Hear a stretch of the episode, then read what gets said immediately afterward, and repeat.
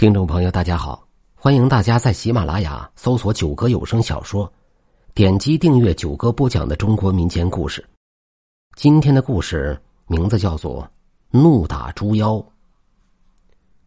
民国三年，巴陵县城外十里处有座寺庙，据说那座庙里供奉着十颗舍利子，乃是佛祖亲自所赐，因此这座寺庙香火鼎盛。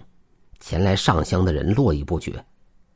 寺庙里有位了凡大师，他修行多年，对佛法十分精通，普度世人。了凡大师修为深厚，每月十五都会开坛讲经，度化世人。那一年六月十五那日，十五那日，了凡大师又开坛讲经，没想到庙里却来了一个十分奇怪的孕妇。了凡大师看到那孕妇以后，立马就变了脸色。当时了凡大师刚刚讲解完佛经，正要回禅房休息，没想到就在这个时候，一个挺着大肚子的妇人进了大殿上香。那孕妇经过了凡大师身边时，了凡大师闻到那妇人身上散发着一股淡淡的膻臭味了凡大师。见那孕妇衣着光鲜整洁，因此他闻到那妇人身上的膻臭味时，心中只觉得十分奇怪，忍不住回头看了那妇人一眼。没想到这一眼却惊得了凡大师变了脸色。只见那孕妇点燃的三根香刚刚放进香炉里就灭了。诡异的是，那三根香有两根快要燃烧到底，另外一根却只烧了个头。烧香的人最怕两短一长，只因这代表着三长两短。可是那孕妇看到自己烧的香两短一长，神情却十分平静，像是丝毫不在意似的。只见他神情恭敬的烧完香以后，便转身往寺庙后院走去。了凡大师看到这一幕，心里顿时有一股不好的预感，他急忙吩咐身边的几个和尚拦住那妇人。没想到那几个和尚刚刚走到妇人面前，那妇人的神色立刻变得凶狠了起来。只见他挥拳动脚，轻松将那几个拦住他的和尚打倒在地。一个挺着大肚子的孕妇，轻松打倒了常年习武的和尚。了凡大师看到这一幕，顿时意识到情况不对劲。他先是吩咐赶来的武僧拖住那孕妇，然后疾步走进大殿。从供桌下端来一盆净水，趁那妇人与武僧打斗之际，将那盆净水全部泼在了孕妇身上。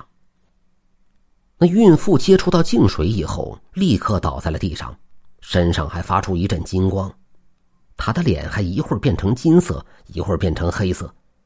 前来上香的香客们看到这一幕，纷纷说那妇人是妖怪，吓得头也不回的跑了。